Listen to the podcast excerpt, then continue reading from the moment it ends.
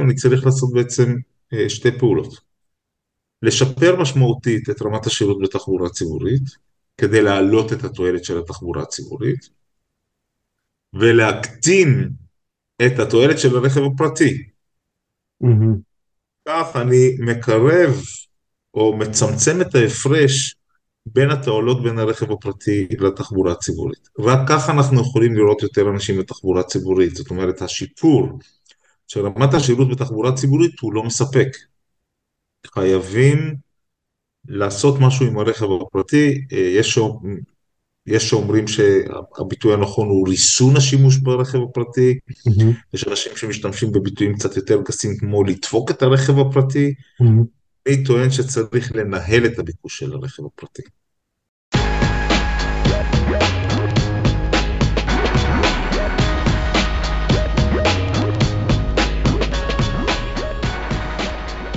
שלום וברוכים הבאים לפודקאסט האורבניסטי, הפודקאסט שלא רק מנסה להעביר לכם את הזמן בפקקים, אלא גם מנסה לשכנע אתכם להעביר את הזמן בתחבורה הציבורית.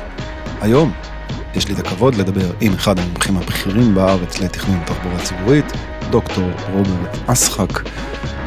רוברט הוא חיפאי, איש הטכניון ובעליו של משרד מפואר שעוסק בתכנון אסטרטגי ומפורט לאוטובוסים, אבל הם גם עשו למשל את התוכנית האסטרטגית לחניה בתל אביב, הם גם מתעסקים בתחזיות תנועה ועוד ועוד. בין היתר היה רוברט בין המתכננים של פרויקט המטרונית, אחת ההתנסויות הראשונות בישראל של מערכת תחבורת המונים. אז כן, שוב פרק אה, עם לא מעט אה, אוריינטציה חיפאית, אבל לא רק לחיפאים. אה, יש שם גם קצת לונדון, אה, משם אה, רוברט חזר זמן קצר אחרי שהקלטה השיחה. אנחנו מדברים על הרבה נושאים, נת"צים, איפה, כמה ולמה. למה כמות החנייה לרכב פרטי, לפי רוברט, היא המשתנה הכי חשוב לשימוש בתחבורה ציבורית. מהו ניהול תחבורה ציבורית אפקטיבי. קצת על ג'רד ווקר, שמסתבר שרוברט מכיר אותו, ועל החופש מכיר אותו אישית. ועל החופש שמעניקה תחבורה ציבורית, אה, במיוחד לילדים, על התחבורה הציבורית בארץ מאז הקורונה ומה אנחנו צריכים שיהיה, על הרפורמה הדרושה בקווים ברוב הארץ, הרבה דברים. שיחה קצת אופטימית, קצת מפוכחת, ואני חושב שמאוד מעניינת. אז רק הודעה מנהלתית אה, לפני שמתחילים, עכשיו כשסוף סוף יש תאריך רשמי לפתיחת הקו האדום, ה-18 לאוגוסט 2023, יום שישי, בדיוק עוד שבועיים.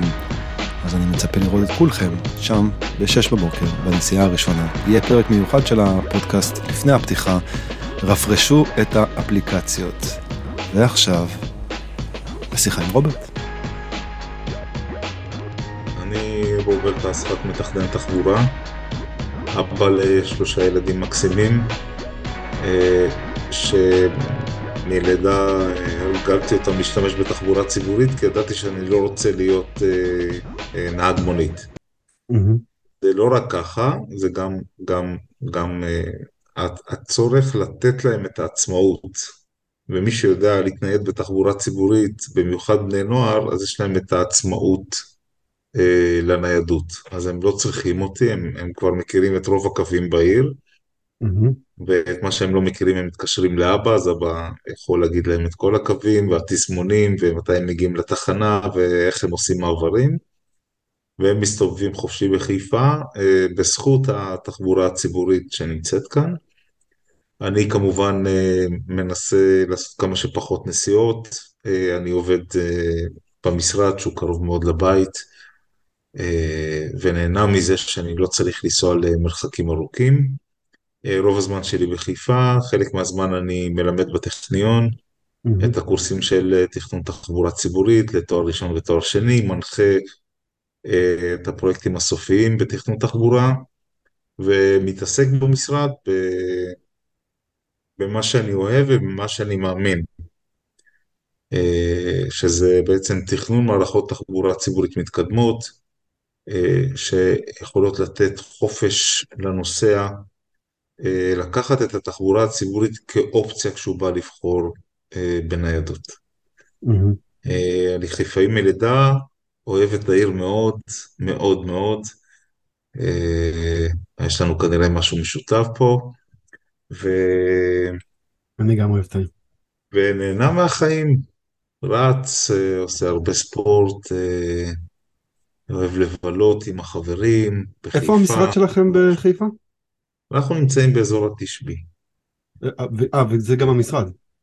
כן, זה המשרד, כאילו, כן, זה המשרד. מהמם. אה, אה, חיפה, יש אנשים שטוענים שזה העיר עם התחבורה הציבורית הכי טובה בארץ. יש אנשים שטוענים שזה העיר עם התחבורה הציבורית הכי גרועה בארץ. אה, נמצא? חיפה, אה, קודם כל חיפה היא עיר מאתגרת מבחינת המבנה שלה. אה, יש את העיר התחתית ש...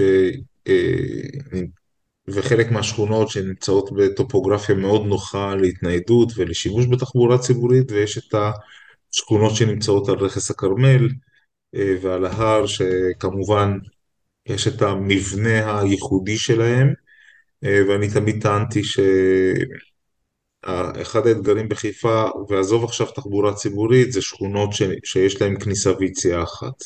כן, שהחשש הגדול מאוד שלי שבעת אה, מקרה חירום של לדוגמה שרפה, אה, אנשים יתקשו לצאת מהשכונה ולכן אני חושב שכל שכונה, לא חשוב איפה היא נמצאת, היא צריכה לפחות אה, שתי כניסות ויציאות וזה בטוח ישפר גם את התנועה של התחבורה הציבורית כשיש לי שכונה שיש לה מספר כניסות מעניין. אתה, אתה יודע שזה משהו שעכשיו ראשת העיר אמרה שהיא מטפלת בו, ולא רק זה, אלא לפני כמה ימים יצא מכרז לכביש שירד משכונת קבביר, הכביש הראשון.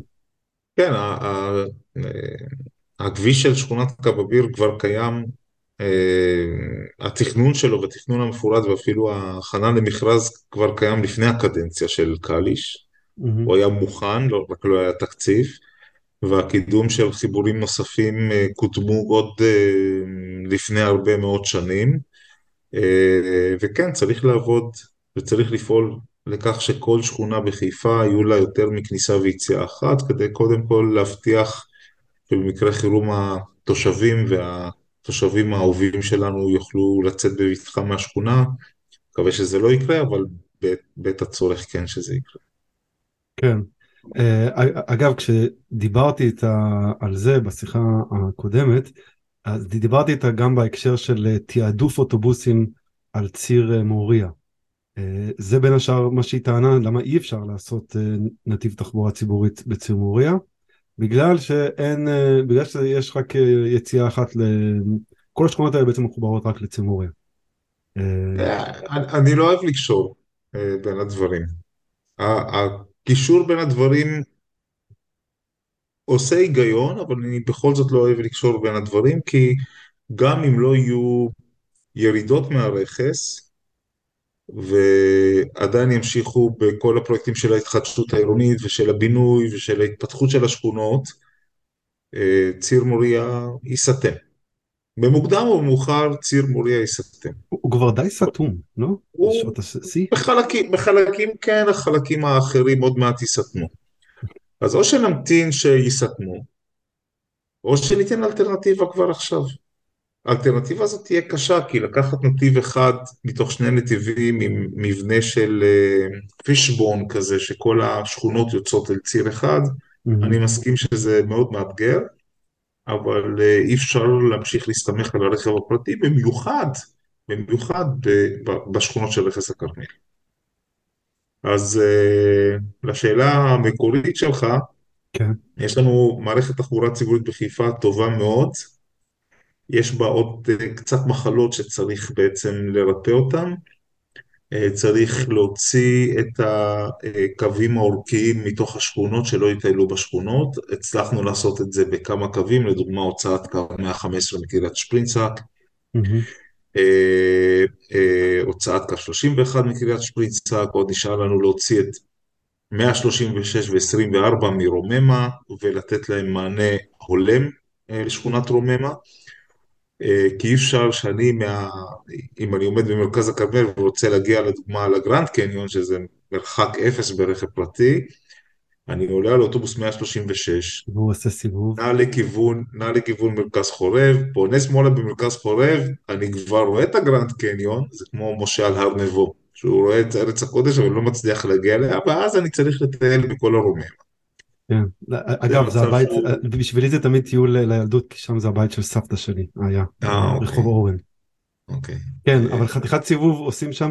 זו שכונה באמת שנבנתה, אני חושב, אחת השכונות הראשונות שנבנו אה, על רכס נכון, הכרמל, נכון. וזה שכונת, ה, שכונת הבלון הראשונה, שכונת ה... נכון, למרות שיש לה שתי יציאות. נכון, ה- צריך להבין גם את ההיסטוריה של הקווים. תמיד כשאנחנו באים לטפל בקו ולשנות קו תחבורה ציבורית, אנחנו מנסים להבין את ההיסטוריה שלו. אז מה ההיסטוריה של 136? ההיסטוריה של 136 זה למעשה קו 23 המפורסם. מהמם, הוא התחיל ברוממה, הסתיים בקריית שפרינצק, ונראה טבעי לגמרי. כשפתחו את אה, מרכזית חוף כרמל, בגלל שלא היו תקציבים כנראה, המשיכו את קו 23 עד לחוף כרמל, והמשיכו את, אה, ואת 23, נדמה לי שזה נשאר ברוממה, ואחרי זה המשיכו את זה לגרנד קניון, ואחרי זה אנחנו הארכנו את זה למרכזית המפרץ ולצומת קריית אתא. ובגלל היעדר תקציבים של לתת מענה הולם לרוממה, כי אם אתה מוציא את קו 24 ואת קו 136, אתה לא יכול להשאיר את שכונת רוממה ללא שירות. אתה צריך לתת לה משהו שהוא, שאנחנו קוראים לו בחיפה שכונתיות. מה זה השכונתיות? שלרוממה אני בעצם נותן אה, אה, קו. שירות, מיניבוס, שמספק להם אה, קישוריות ליעדים הקרובים, לגרנד, למרכז חורב, לאוניברסיטה, ליעדים הקרובים, ומי שרוצה בעצם לעבור לחלק השני של העיר יוכל להתחבר לקו אורכי. מהמם, ואז 23 הפך ל-136, אה, בעצם, אה, סליחה, 23 לא התחיל מקריית שמואל, 23 התחיל, מ, אה, אם אני לא טועה, מהנביאים בחיפה. כן, אה, אז אה, זה הגיוני. הוארך עד, בת גלים, ועדיין יש חלופה של 23, אה, חלופת שבת, אה, שהיא מתחילה ברחוב הנביאים ומסיימת ברוממות. אה, גם 115, לפני זה היה נדמה לי קו 26, התחיל בקריית שפרינצק, סיים בהדר, נפתחה המרכזית, המשיכו אותו עד למרכזית המפרץ, נפתחה מרכזית חוף כרמל, המשיכו אותו למרכזית חוף כרמל, ואז באמצע המסלול פתאום אני צריך לעשות את הסיבוב בתוך קריית שפרינצק. אז מהמם, הוצאנו את 115, הפכנו אותו לקו אורכי ונתנו מענה באמצעות קו 25. יש עוד כמה תיקונים כאלה, צריך תקציב, אה, צריך תשומות כדי שנוכל אה, לעשות את השיפורים הנותרים. מהמם. אה, אגב, מה, מה הפיצול באזור אה, חיפה? אה, אתה יודע אותו? כאילו, כמה מה אחוז המשתמשים אה, היום, או שהיה בתחבורה ציבורית, באוטובוסים? כבר, אה, כבר הרבה זמן לא עשו סקר הרגלי נסיעה, אבל אה, בחיפה תמיד אחוז השימוש בתחבורה ציבורית הוא יותר גבוה מבערים אחרות. אה, ביחס לתל אביב, כמובן שהשימוש בתל אביב הוא מאוד מאוד גבוה לנסיעות הפנימיות בתוך תל אביב. אה, אחוז הפיצול עדיין נמוך, ואנחנו חייבים כל הזמן לעבוד כדי לשנות את הפיצול. אם אנחנו כבר מדברים על הפיצול, למי שלא מכיר את המושג הזה, זה אחוז. השימוש ברכב פרטי לעומת אחוז השימוש בתחבורה ציבורית. והתיאוריה שאני תמיד אה, דוגל בה היא תיאוריית, תיאוריית התועלת. מה זאת אומרת תיאוריית התועלת? מה אומרת תיאוריית התועלת? אה, הבן אדם או הפרט בא כדי לבחור בין שני מוצרים. יש לו שתי אלטרנטיבות או שלוש אלטרנטיבות או מספר מוגבל של אלטרנטיבות.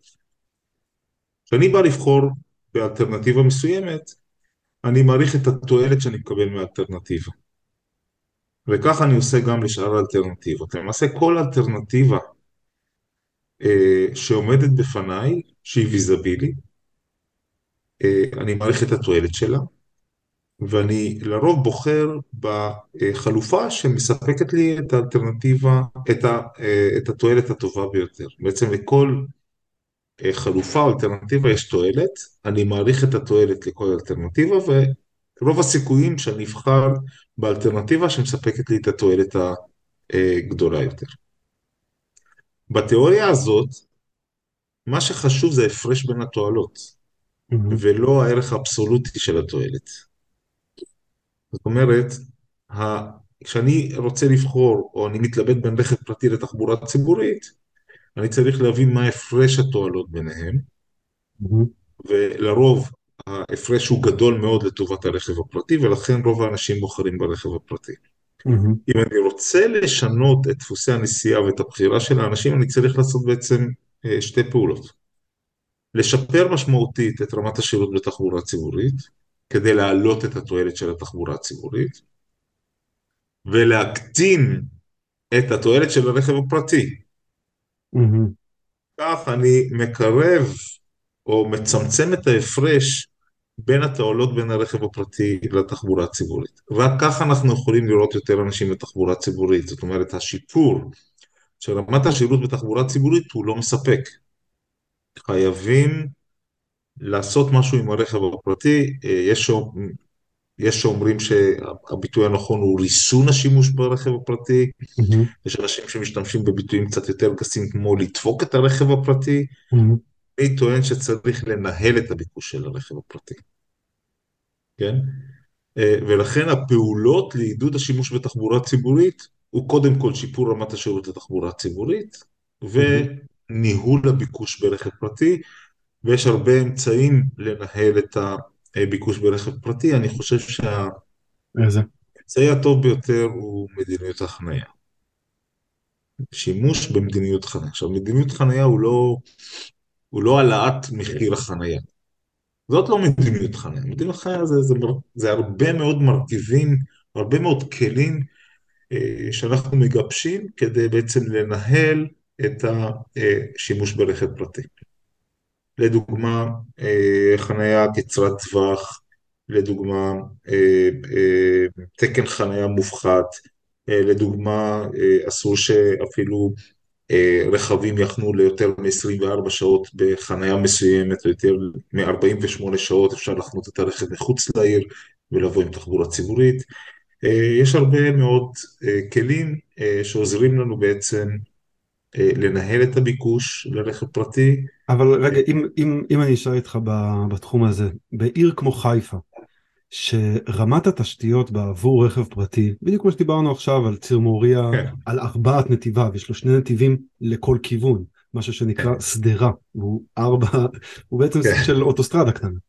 כן, אמ, ומקומות, דיברת על הגרנד קניון שנפתח ליד אה, רוממה, הגרנד קניון יש לידו וסביבו תשתיות כבישים אדירות שנבנו במהלך השנים, אה, נכון, שהן תשתיות שנועדו לשרת רכב פרטי, תמיד אומרים כאילו אפשר גם, כמובן עוברים שם אוטובוסים, אבל יש משהו, ב, סתם לדוגמה, מנ- מנהרות הכרמל, אה, למרות שאני יודע שנוסף לא מזמן, אה, כמעט עשור אחרי שהם נפתחו, נוסף אוטובוס שנוסע בהם, אבל ברור שיש שם גם איזשהו חיסרון, כי הרי אוטובוס צריך לעבור בכמה יעדים.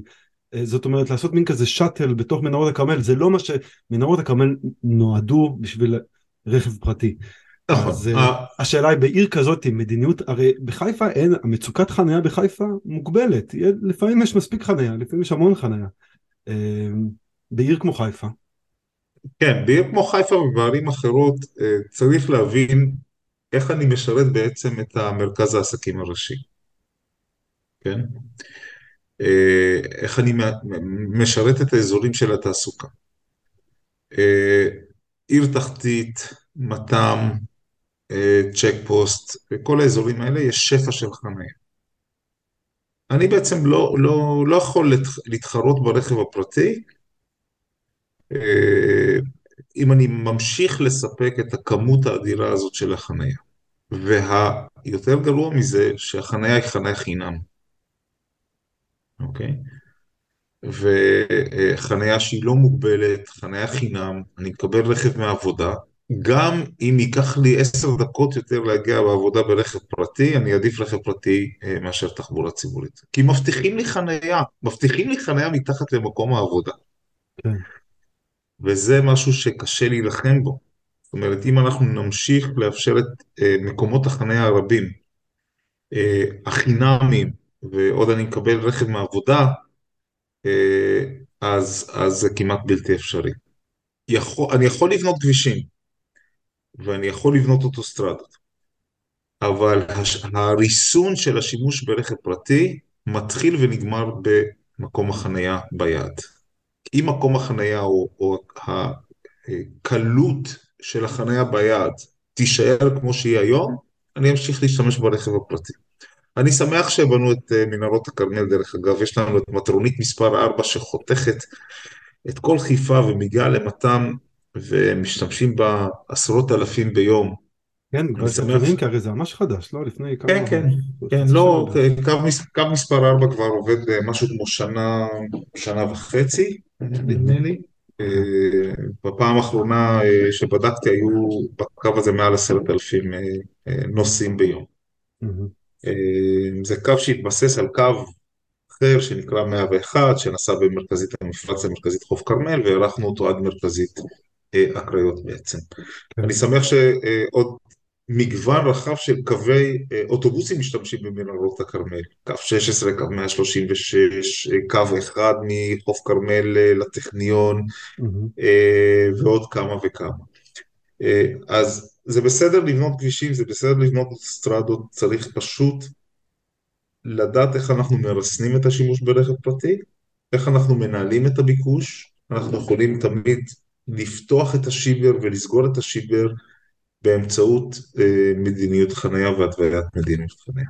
א- אני רוצה בכל זאת לאתגר קצת את התפיסה הזאת, כי מה אם, לדוגמה, אז באמת אמרנו, כמות הנתיבים לרכב פרטי, שזה משהו שאפשר לשחק איתו, מה עם אה, התת מהירות, זאת אומרת, אה, הרבה כבישים בערים כמו חיפה הם כבישים מאוד רחבים שבהם מאוד קל לנסוע יחסית מאוד מהר, לפעמים יש אי תנועה באמצע שמיועד כזה להפריד תנועה, הכל מאוד בטוח לנהג, אפשר אה, לעשות משהו עם זה. מה עם לגבי העדפה בצמתים, לתת יותר זמן אה, להולכי רגל ללכת, לשים יותר מעברי חצייה, ובכלל גם מהבחינה הזאת שתחבורה ציבורית, אה, משתמש התחבורה הציבורית הוא תמיד הולך רגל, אז כל דבר שקשור להליכה ברגל, אם זה חצייה של צמתים, אם זה צל, אם זה מרחב ציבורי אה, שכיף ללכת בו, שנעים ללכת בו, שמעניין ללכת בו, כל הדברים האלה, הם גם בעצם אה, העדפה של תחבורה ציבורית על פני רכב פרטי, כי זה חייב לבוא, לא יכול להיות מרחב שנעים ללכת בו אם יש שני, שני נתיבים לרכב פרטי שכל אחד מהם פולט עליך את האגזוז איכשהו. עובר. אה, אני, אני טוען שצריך תמיד לעשות את האיזון, תמיד צריך לעשות את האיזון. אה, אה, והאיזון הזה, אה, שוב, מתבטא בחישוב האנשים שאני יכול להעביר בזכות דרך מסוימת, ואת התעדוף שאני רוצה לתת אה, אה, לזכות דרך הזאת. אה, כל מה שדיברת הוא, אלה דברים שאנחנו מתעסקים בהם ביום-יום. זאת אומרת, אנחנו, תמיד כשאנחנו בשיתופי ציבור, אה, התלונה שתמיד אה, עולה אה, זה קשה לי ללכת לתחנה, לא כי קשה לי טופוגרפית, כי קשה לי בשמש. כי יש לנו מזג אוויר שהוא מאוד מאוד לח, וחסרים לנו הרבה מאוד עצים, הצללה אה, להולכי רגל, בין אם הם משתמשי תחבורה ציבורית או לא, זה משהו שהוא אה, חשוב מאוד, וההצללה הזאת צריכה לבוא על חשבון משהו בזכות הדרך. כי שדרת עצים אמיתית זאת שדרת עצים שתופסת רוחב לא קטן אה, אה, בדרך, והוא צריך לבוא על חשבון אה, משהו אחר. הוא יכול לבוא על חשבון חנייה, הוא יכול לבוא על חשבון נתיב נסיעה. רק כל שינוי שאנחנו יוצרים, אנחנו צריכים להבטיח את הניידות של התושבים, אוקיי? זאת אומרת, אם אתה רוצה לעשות שינוי, תציע את השינוי ותבדוק אם אתה מצליח להעביר את אותה כמות של אנשים, לא את אותה כמות של רכבים, את אותה כמות של אנשים בזמן סביר ממוצא ליעד. Mhm. אם זה מסתדר, תעשה את השינוי. אם זה לא מסתדר, תדע שאתה אה, תפגע בעצם בניידות של אנשים.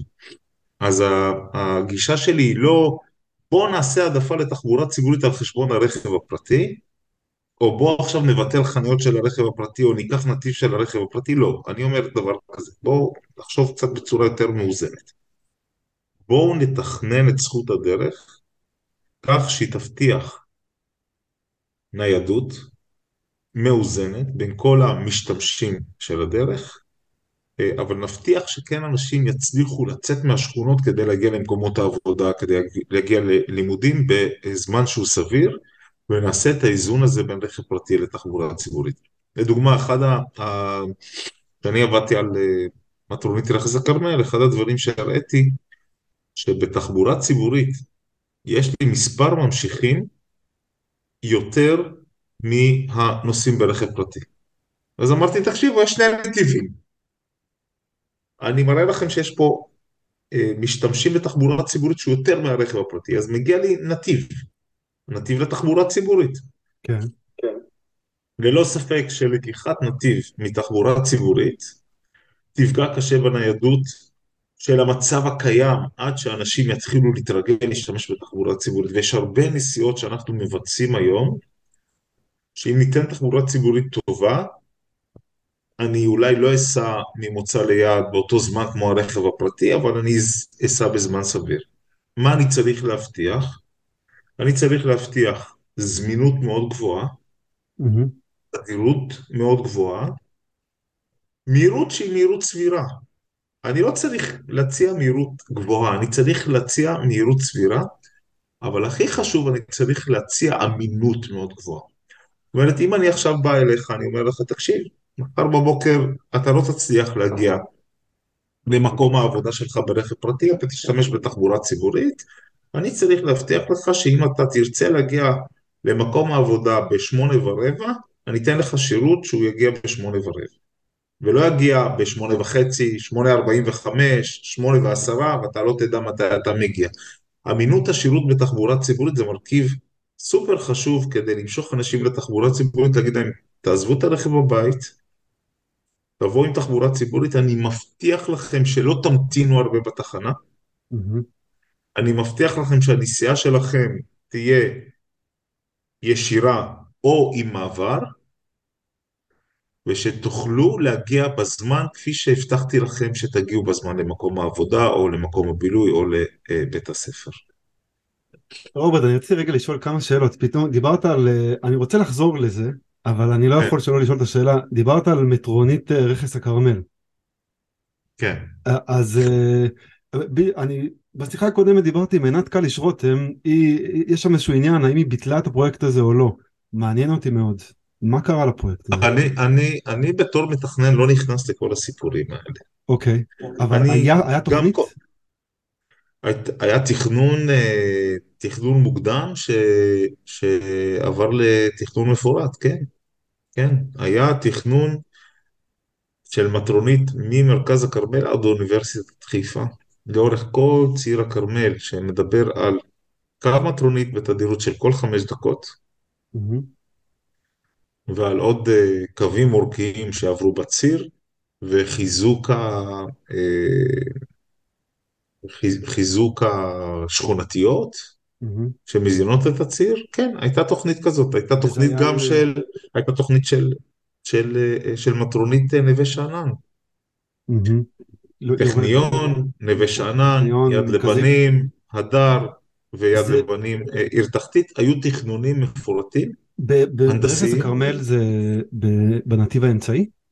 כן, בנתיב האמצעי, מהמם. בנתיב האמצעי. כי, כי למעשה ההחלטה אם זה נתיב ימני או, נתיב אמצעי הוא תמיד דילמה עבור המתכנן. ב, אה, מה שאנחנו רואים בחו"ל, שהנת"צ, בין אם זה פריז, בין אם זה לונדון, בין אם זה הרבה מקומות, שהנת"צ הוא תמיד נת"צ ימני. ימני, במקרה של לונדון. נת"צ שמאלי, כן. אבל הוא תמיד בצד של המדרכה. הוא תמיד בצד של המדרכה, כי הוא בעצם מבטיח אה, שהולכי הרגל לא יחצו ויעמדו באמצע אה, הרחוב כדי לעלות לאוטובוס. נכון. אה, לנו אין ניסיון טוב בלעשות נת"צים ימניים אפקטיביים. במיוחד לא באזורים שיש להם אה, שימושי קרקע בחזית. אתן לך את הדוגמה המפורסמת מאוד, אבן גבירול. מהמם. תיכנס לגוגל, שים את הבן אדם הצהוב על אבן גבירול, ואתה תראה שהנת"צ אה, משובש, מופרע לכל אורכו, על ידי אה, אה, או רכבים של פריקה וטעינה, או אנשים שעצרו לרגע כדי להקפיץ איזה משהו, כדי לקנות איזה משהו, ואז הנת"צ הופך למטרד, הוא לא הופך ל... ל אה, אבל אה, טוב עכשיו. אבן גבירול כבר הפוך כולו ו- כי עכשיו בונים שם את הרכבת כן. אבל כן, איפה ש- איפה שהם עשו נת"צים עכשיו חדשים יש מצלמות כבר כבר די די להבנתי כבר די פתרו את הבעיה הזאת. מצלמות אני, הגישה- יש להכניס בזה כסף. כן, אה, אני לא יודע מה השיקול, אני אגב הגישה גם שלי... בלונדון הכל נאכף עם מצלמות. כן, אבל הגישה שלי זה שאתה בונה אה, איזשהו פרויקט הנדסי שאוכף את עצמו. אתה לא צריך עכשיו לרדוף אחרי אנשים ולתת להם דוחות. זה לא משהו שהוא, אה, זה לא הגישה שלי לפחות. אז הנת"צ השמאלי, יש לו את היתרון הזה שרכב פרטי לא יכול להפריע לו, כמו שיש ברחוב העצמאות בחיפה ובעוד כמה מקרים. אבל הוא מסבך את הצומת. הוא מסבך את הרמזורים, הוא מסבך את התכנון של הרמזורים בצומת, והוא הופך את זה למורכב. אה, בנוסף לזה שהולך הרגל צריך לחצות כדי להגיע לתחנה אה, ולעמוד באמצע. יש מקומות בארץ שזכו לכינוי אה, ציר המוות. פתח תקווה, אה, ש- כן, שעשו כאלה, ירושלים דרך חברון, כי זה מסכן את הולכי הרגל. הרי כן. מה, מה שזה באמת מפריע, זה מפריע ל... אם רכבים רוצים לרדת, כאילו, ולפנות, אז הם תמיד, אז הם חוקית נכנסים לנת"צ. אם יש פנייה ימינה מהכביש, אז הם חוקית אה, יכולים להפריע לנת"צ. אתה צריך שאולי לא יהיו הרבה כאלה. באופן עקרוני, אולי אתה צריך שלא יהיו הרבה מכוניות, כדי ש... זאת אומרת, יכול להיות שהגישה הזאת של אה, נת"צ הוא ברזל, אה, אולי היא קצת קשה מדי. צריך ללכת אפילו אחורה ולהגיד, צריך שלא יהיה כל כך הרבה מכוניות, כי אה, אי אפשר, אם אתה מדבר על אה, פרויקט הנדסי שמתכנן את עצמו, אי אפשר, כשהכל מפוצץ מכוניות, זה לא שפתאום תפלס דרך לאוטובוס, לא? אה, נכון, אבל זה הביצה והתרנגולת, אתה צריך לבנות קודם את הפרויקטים האיכותיים של התחבורה הציבורית, כמו, אה, כמו מערכות של BRT, כמו LRT, כמו מטרו, כדי לבוא ולהגיד לבן אדם, תקשיב, יש לך אלטרנטיבה, בוא תשתמש באלטרנטיבה. אתה לא תשתמש עכשיו ברכב הפרטי. יש ויכוחים לא קטנים גם בין המתכננים אה, בנושאים האלה. אה, הנת"צים, האמצעים של חיפה, הם לא צירי מוות כמו שהיה בז'בוטינסקי וירושלים, פה בחיפה המצב הוא, כנראה שהחיפאים הם יותר רגועים והם יותר זהירים והם יותר... אה, אבל אה, הניסיון שלנו פה בחיפה מלמד אותנו שנת"צ אמצעי הוא נת"צ אפקטיבי, גם למהירות של התחבורה הציבורית וגם לאמינות שלה. עכשיו, יש מקרים גם בחיפה שהוחלט שהנת"צ יהיה ימני, לדוגמה בדרך ההגנה. מדוע בדרך הגנה אה, הנת"צ הוא ימני? כי קודם כל אין שימושי קרקע שעלולים להפריע לנת"צ אה, אה, לאורך, לאורך שדרות ההגנה, וב' המרחק בין הצמתים הוא מאוד מאוד גדול, מהמם, ואז שם אפשר לעשות נת"צ ימני. זאת אומרת, בחיפה יש, יש, אה, אם אני לא טועה, יש את כל הסוגים של הנת"צים. יש נת"צ ימני, יש נת"צ אמצעי, רק במטרונית. יש מת"צ, סליחה? אני אומר, הנת"צים הם רק למטרונית, אין ממש נת"צים מחוץ אה, לפרויקט המטרונית? אה, למטרונית וגם גם קווים אחרים משתמשים בנת"צים לעיתים. בחלקים בנת"צים של המטרונית. לדוגמה. ברחוב ההגנה יש אוטובוסים נוספים, בהדר, בהדר לדוגמה הנת"צ הוא קונטרפלו.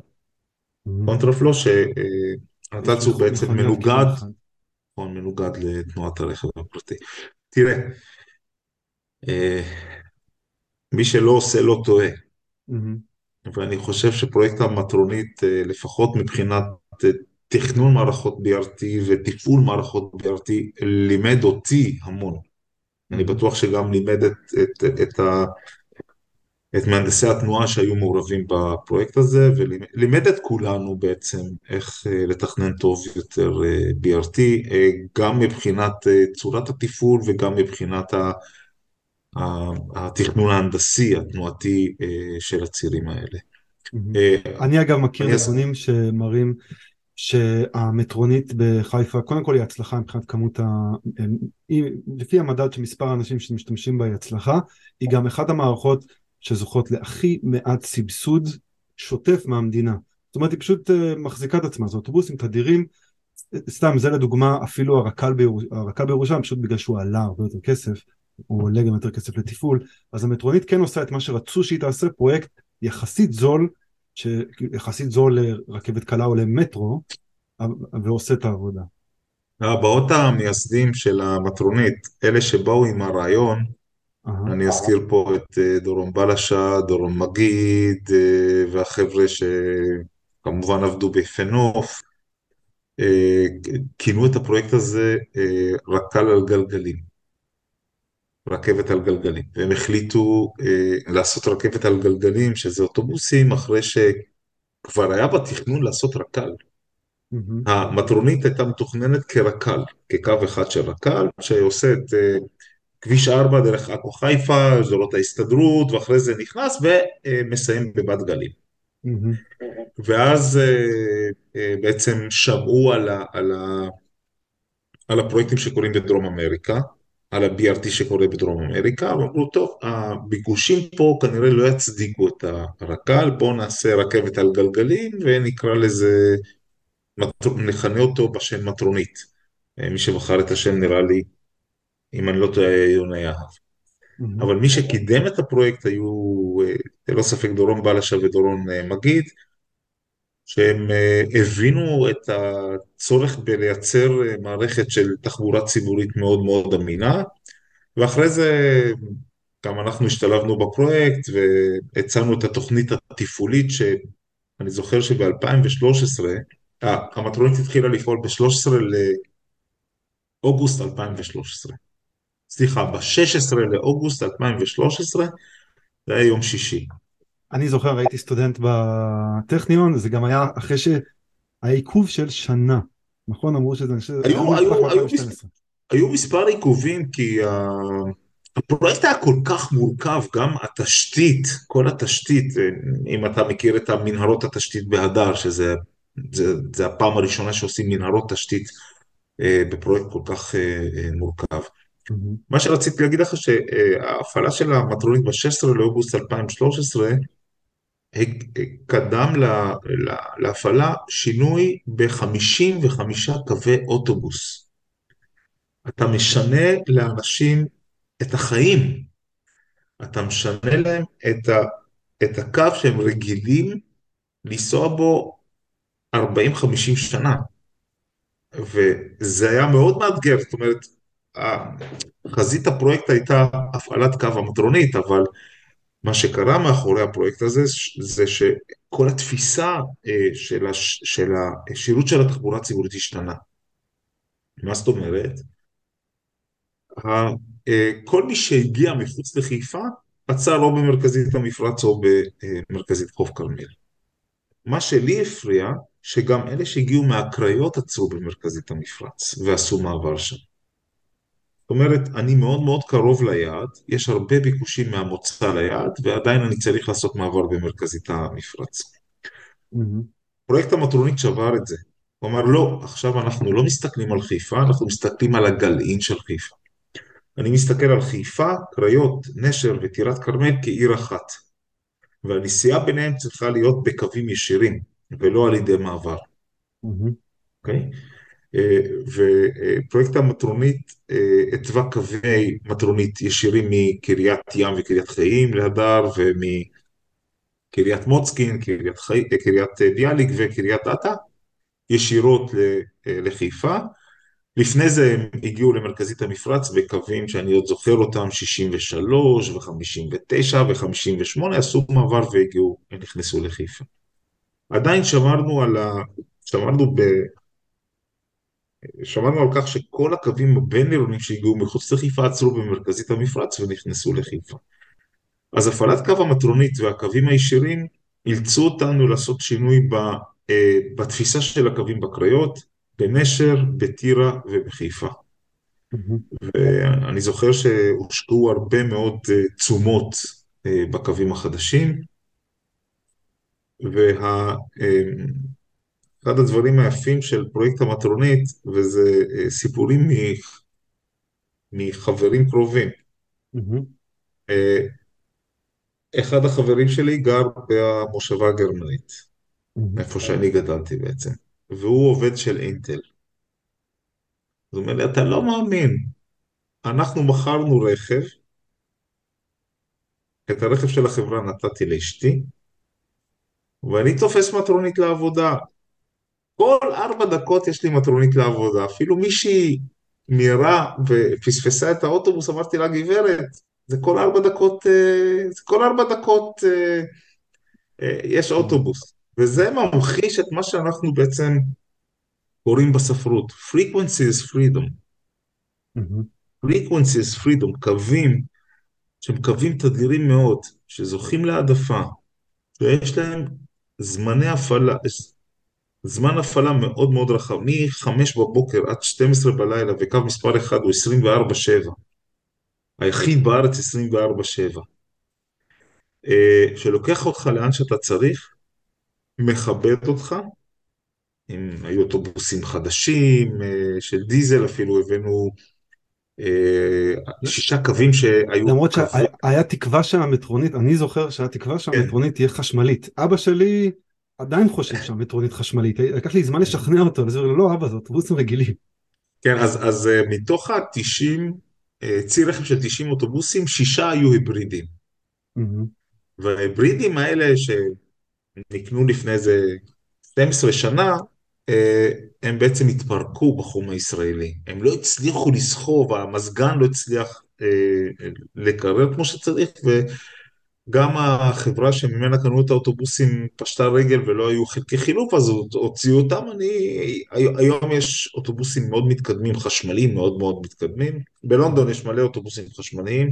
ראית? אה, גם אלה של הקומותיים הם חשמליים. אה, ותאמין לי שהבן שלי גרם לי לעלות כמעט על כל קו אוטובוס בלונדון, שזה, שזה, הוא העדיף, אספר לך סיפור אישי, כן. הוא העדיף את האוטובוסים אה, אה, על גבי המטרו. אה, הגענו, הבנות שלי הסתובבו עם אשתי, ואני קיץ, נכון, והוא, חם. אה, כן, חם, אבל, אבל מה ש... למרות שהאוטובוסים גם חמים, הם חמים, אין להם מזגן. אין מזגן. אין מזגן, והגענו בימים חמים, אבל מה שהוא אהב, הוא אהב להסתכל החוצה. כשאתה נמצא. באוטובוס, הוא עלה קומה שנייה, אה, ישב מקדימה והסתכל. הוא ראה אנשים, הוא ראה את העיר. כן. במטרו אתה לא רואה את העיר. וכשאתה רוצה גם לעשות מעברים לפעמים מקו אחד לקו אחר במטרו, המעבר הוא לא משהו שהוא קל. גם לא. במטרו זה לא משהו שהוא קל. אתה צריך לעלות. מדרגות ולרדת ולהגיע, וזה זמן הליכה לא... אבל אתה יודע מה הסוד לא... האמיתי של לונדון? הרכבות העיליות, ה-Overground. הרכבת, אה, הרכבת כן. שלמעלה, ה-Thameslink, יש כמה רכבות כאלה שגם, אה, הן גם מהירות וגם אתה לא קבור בתוך האדמה. כן, אה, יצא ברור, לך, יצא לך לעלות על הקו החדש, Elizabeth? בטח. אה, אוקיי. טוב, אני אותו פספסתי הפעם, אבל... אה, כן, אה, שווה. תשמע, זה כבר סיפור אחר. שם אתה, אתה משלם הרבה, משלם במרכאות על כניסה ויציאה, תחנות עמוקות. אני לא, כן, לא, ואז, אבל הוא לוקח אותך רחוק, תחנות מאוד רחוקות אחת מהשנייה, וכל נסיעה כן, שם אתה בקושי מרגיש ואתה בצד השני של העיר, שזה כן. נחמד. אה, כן, טוב, אבל זה כבר מסילות ואוטובוסים. אה, אני רציתי, שני, אה, אנחנו דיברנו על המטרונית, אה, אה, ת- תכלס, אה, למה, למה, למה התכנסנו פה היום? כי אתה צייצת בטוויטר לפני כמה ימים, אתה או מישהו, כתבת, אה, החלום של רכבת על גלגלים, החלום של המטרונית הפך, הס- אה, בהתחלה הסתבכנו ואז השתפרנו ואז היה העדפה מלאה ברמזורים ואז ניהול נסיעה נכון ואז שיפור משמעותי בזמני הנסיעה אה, והקטנה משמעותית בסטיית התקן של זמן הנסיעה ופתאום חזרנו להיות אוטובוסים על נת"צ. עצוב. אז מה, מה קרה? אה, טוב, אז, אז, אה, אז נתחיל את הסיפור באמת מה-16 לאוגוסט. אוקיי. ה-16 לאוגוסט, אה, שהתחלנו להפעיל את המטרונית, אה, היינו עוד אה, במרכאות ילדים. כי אף אוטובוס בארץ לא היה מנוהל, לא ידענו מה זה ניהול. העולם הזה של ניהול אה, אוטובוסים היה קצת, אה, קצת זר לנו, והבנו שכדי שנוכל לנהל אוטובוסים ולהגיע לתוצאות הרצויות, שזה, שזה מהירות נסיעה מעל 25 קמ"ש, שזה מה שקראנו בספרות אז, מהמם. ואמינות שירות גבוהה. לא הבנו מה זה אמינות שירות גבוהה. כשאתה מפעיל אוטובוסים בתדירות גבוהה, לא חשוב מתי הוא מגיע לתחנה, חשוב שהוא ישמור על מרווח שווה בין האוטובוס שלפניו ובין האוטובוס שאחריו. זאת אומרת, אני עומד בתחנה, לא חשוב אם האוטובוס מגיע ב-11 ו-2 דקות או 11 ו-3 דקות, העיקר שכל 5 דקות במדויק אני מקבל אה, אוטובוס. הבנו את החשיבות של הדבר הזה, והחשיבות של הדבר הזה זה בעצם אה, מתבטא באמינות השירות. ומה שעשינו, אחרי שייצבנו את ההפעלה של המטרונית בשנה הראשונה, שזה להבטיח שכל הנסיעות מבוצעות ושאין אה, נסיעות שלא מבוצעות, זה לעבוד ביחד עם המפעיל שהיה גם בצפון, במרכז הבקרה, איך מנהלים נסיעה, איך מנהלים headway. שזה כל התיאוריה של ה-control strategy. ה-control strategy שאנחנו בעצם אה, אה, דגלנו בו הוא ניהול headway ולא ניהול timetable. לא חשוב מתי האוטובוס מגיע לתחנה, חשוב שנשמור כל הזמן על מרווח שווה בין נסיעות. כן, אולי זה באמת ההבדל בין אה, כאילו תח- תחבורת אה, המונים לעוד קו אוטובוסים. נכון. ובמקביל, החבר'ה אה, של בקרת רמזורים עבדו, במקביל לתוכנית התפעולית, עבדו על אה, לתת העדפה אגרסיבית ברמזורים. העדפה אגרסיבית ברמזורים זה שקו מטרונית מגיע לרמזור וישר הוא מקבל ירוק ונפתח. זאת אומרת, אין לי, אין לי רמזור, במטרונית לא, אמורה, לא אמור להיות לי רמזור. תמיד הרמזור הוא ירוק למטרונית. ואז אה, בעצם הניהול של הנסיעה קורה בין תחנות. אני בעצם מקבל מסך שבו אני רואה את כל הנסיעות של קו מסוים, אה, ואני יכול למדוד בזמן את, ה, אה, את המרחק ביניהם בזמן. המרחק הזה חייב להיות שווה למרווח בין נסיעות המתוכנן של המטרונית. מהמם. אם יש לי קו שהוא נדבק לקו אחר, או שקו מסוים ממהר, יש לי עכשיו שלוש נסיעות שהן שומרות על מרווח אה, אחיד ביניהם, שאנחנו קוראים לו מרווח יציב, ואז האוטובוס האמצעי ממהר טיפה. אז הוא פותח פער, הוא נדבק יותר לאוטובוס מקדימה, הוא פותח פער מהאוטובוס אה, שאחריו, ואז שני אוטובוסים מגיעים ביחד לתחנה, ואז אני צריך לחכות לא ארבע דקות, אני צריך לחכות שמונה דקות או עשר דקות לאוטובוס הבא. כן, בפועל. ה- הנוסע מתחיל להרגיש שיש לו תדירות של כל עשר דקות ולא כל חמש דקות. אז מה שאנחנו עושים עם האוטובוס האמצעי הזה, אנחנו מזהים שהוא חורג, ואנחנו שולחים אה, בעצם צבע, קוד צבע לנהג. קוד הצבע הזה אומר לו, תקשיב, אתה אה, נוסע מהר, תנסה להאט. או אתה נוסע לאט, תנסה טיפה להזדרז, אבל בהתאם למהירות המותרת. וככה אנחנו שומרים על מרווח שווה. העבודה הזאת היא עבודה סיזיפית. בלונדון אגב עבודה- יצא לך להיות על האוטובוס, שלפעמים האוטובוס עוצר בתחנה, עוצר ואז- בתחנה בצד. ואז הוא, יש הודעה מוקלטת שאומרת לך שאנחנו נכון. מחכים קצת בגלל בנצ'ינג, מחכים בדרך כלל שלוש ארבע דקות, קרה לי לא פעם. ב- אה, אה, זה פגשתי את זה אגב, ב- כשזה קורה. פגשתי את זה בלונדון, וזה התחיל בברלין המערבית ב-1976. איך היה להם אה, GPS לדעת איפה האוטובוסים? לא, לא, מה שקרה בברלין ב-1976 זה שלאורך כל קו נתנו ארבע תחנות שקראו להם control stops. כשהנהג מגיע, הוא צריך לעזוב את התחנה ב-11.28. הגיע ב-11.26, יש לו במפרץ, יש עוד מקום שהוא יכול להמתין שם שתי דקות, על מנת להגיע לתחנה הבאה, בדיוק לפי מה שהבטחת לנוסע. ואז אתה מגיע לתחנה ב-1976, אתה רואה לוח, לוח זמנים שכתוב בכתב יד, שאומר לך הקו שלך צריך להגיע ב-12.01. הקו מגיע ב-12.01, כי תחנה לפני זה ה-control stop שלו. אז במטרונית, אה, אנחנו לא מנהלים את זה לפי timetable, אנחנו מנהלים את זה לפי שמירה על headway. והשמירה הזאת קורית בין שתי תחנות. בעצם כל, בין כל שתי תחנות אני נותן הוראה לנהג איך לנסוע, וזה ההבדל הגדול, למהר. כן, וזה ההבדל הגדול בין השיטה של שגר ושכח, הוצאתי קו אוטובוס מתחנה ראשונה, לא מעניין אותי מה קורה איתו אה, באמצע, לבין ניהול אקטיבי של הנסיעה. בניהול האקטיבי של הנסיעה קורים המון דברים חיוביים. הדבר הראשון זה אמינות השירות לנוסע, הדבר השני זה זמן נסיעה עם סטיית תקן מינימלית. ברגע שיש לי סטיית תקן מינימלית, אני יכול לתכנן, המפעיל יכול לתכנן את הנסיעות ולהיות בטוח שזמן ההגדרה שהוא קבע הוא עם סטייה מאוד מאוד קטנה. סטייה קטנה מבטיחה שאני בעצם מבצע את כל הנסיעות, אין לי נסיעות חריגות, אלא אם יש תאונת דרכים או משהו שהוא מאוד מאוד חריג. זה נותן ביטחון למפעיל שזמן ההגדרה שהוא עובד לפיו הוא זמן הגדרה נכון, הוא מצמצם את אה, סטיית התקן וכך הוא גם יכול לצמצם את מספר הנהגים ואת הרכבים שדרוש לו להפעיל אה, מפה אה, מסוימת. מהמם. כן? זאת החשיבות של אמינות השירות, של אסטרטגיית ניהול נסיעה ושל העדפה בתחבורה ציבורית. ברגע שאני אומר, הלך, כן, בר- ברגע שאני אומר אה, לך שאתה תגיע למקום העבודה שלך ב-8.32 ואתה מגיע בדיוק ב-8.32, זה ייתן לך יתרון על גבי הרכב הפרטי.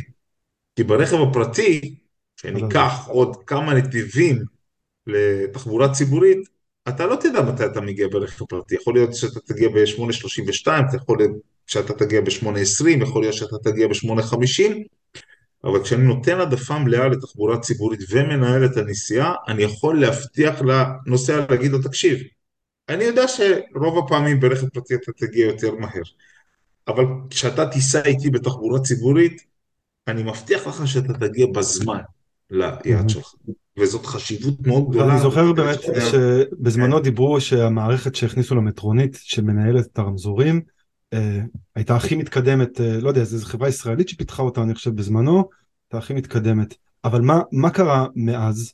סתם לדוגמה נגיד בקורונה הייתה ירידה מאוד גדולה בשימוש בתחבורה ציבורית, עדיין המשיכו עם העדפה לתחבורה ציבורית או שזה התחיל להישחק? העדפה עדיין קיימת, הקטע הוא ניהול, הניהול. אה, מי שיושב בחדר הבקרה ומנהל את הנסיעות הוא חייב לעבור הכשרה. אה, לי זה קל, כי אני מסתובב הרבה בתחבורה ציבורית בחיפה. מהמם. זה לא בגלל שאני אוהב ככה לעלות על מטרוניות, אלא בגלל שיש לי ילד שהוא פריק של תחבורה ציבורית. מעניין למי, למי הוא דומה. אז אנחנו עושים תמיד את הנסיעה הקבועה. עולים עם קו אוטובוס למרכז הכרמל, יורדים עם הכרמלית לעיר תחתית, לוקחים את אה, אה, מטרונית מספר 1 או 2 ל-City Center, אה, יורדים ב-City Center, אוכלים משהו ועולים הביתה עם קו 58 או 136. לפעמים אנחנו גם ממשיכים לחוף כרמל כשאנחנו לוקחים את קו מספר 1. כשאני עומד בתחנה, אה, תחנת אליהו בעיר תחתית, מהמם. ואני רואה שמגיעים שלושה אוטובוסים של קו אחד ביחד, אני יודע שמי שאשם זה הניהול. אני, אני חש את זה, אני לא צריך. עכשיו, אני חוזר למשרד, לוקח את הנתונים, מעבד את הנתונים, ואני רואה ישר דרך המדדים שאני משתמש בהם, שאיפה הבנצ'ינג קורה. הבנצ'ינג, למי שלא מכיר, זה התאגדות של אוטובוסים, שאוטובוסים נוסעים ביחד. כן. אז המפתח, ברגע שהמדינה השקיעה בתשתית כל כך הרבה כסף, השקיעה בהעדפה ברמזורים על חשבון הרכב הפרטי, לא יכול להיות שאת הניהול נפספס. ברגע שאתה מפספס את הניהול, אתה מקבל אוטובוסים על נת"צים, וזה עצוב. זה מהמם. עצוב מאוד. כי יש את כל הכלים לתת תחבורה ציבורית ברמה מאוד מאוד מאוד גבוהה. המדינה שילמה הרבה כסף עבור זה. אני אפילו הייתי, הייתי מצפה אפילו שהרי יש במרכז במיוחד יש עוד כמה קווים, אה, כל מיני קווי אה, מפרקיות מאוד רציניים שעוברים בתל אביב, על הרבה על נת"צים, תעשו גם שם ניהול נסיעה, גם אפשר לנהל אה, נסיעות כאלה, לנהל את הבנצ'ינג הזה. במקום זה אתה אנחנו- אפילו בחיפה כן. אחורה. אנחנו חייבים, אני, אני, אני תמיד אומר את זה, זה לא סוד, אנחנו חייבים לאט לאט, אה, במיוחד בקווים הכבדים שלנו, קו אחד ב- של דן בתל אביב לדוגמה. כן. אה, אבל זה לא רק קו אחד, יש מלא קווים אה, עם, עם מלא נסיעות בתל אביב, עם מלא נוסעים בתל אביב. כן. ולא רק בתל אביב, בראשון לציון, ברחובות נס ציונה, ראשון לציון, שאנחנו חייבים להתחיל לנהל אותם, אוקיי? עכשיו, ניהול ללא העדפה, או עם העדפה חלקית, הוא מאוד מאתגר. אבל גם עם העדפה חלקית, ללא ספק שאני יכול להגיע לביצועים שהם יותר טובים מהשיטה של שגר ושכח. כן. לכך צריך אה, חדר בקרה, צריך אנשים מיומנים שיודעים בעצם אה, איך להתנהג בזמן שגרה ואיך להתנהג בזמנים חריגים. לדוגמה עבודות בכביש, לדוגמה תאונת דרכים, לדוגמה עומס חריג ו- וגשם ראשון. אבל ללא ספק אנחנו חייבים לזנוח את השיטה הזאת של שגר ושכח וללכת לכיוון יותר של ניהול נסיעה כדי לשפר את אמינות השירות ולרווח את האוטובוסים, לראות, לראות פחות את תופעת הבנצ'ינג שקורית כמעט בכל מקום. אה, ומה מה עוד אה, היית מציע לגבי אה, שיפור אה, האוטובוסים? אני מכיר נתונים שהיה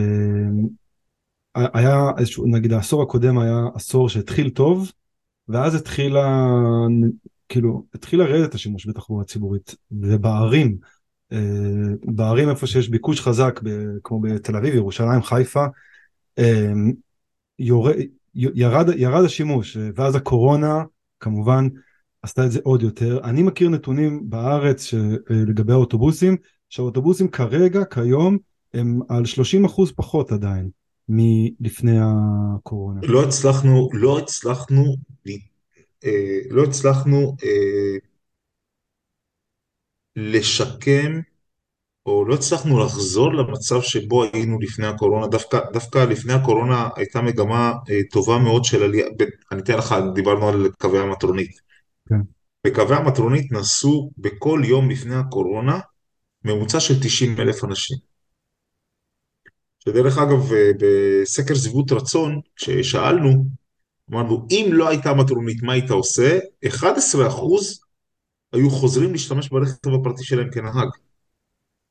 זאת אומרת, עשרת אלפים נסיעות ברכב פרטי, אה, המטרונית חסכה עשרת אלפים נסיעות ברכב פרטי כל יום באזור של חיפה והקריות.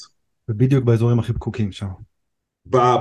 במפרץ, בעיר תחתית, אה, אתה מכיר את האזור טוב, אה, טוב מאוד.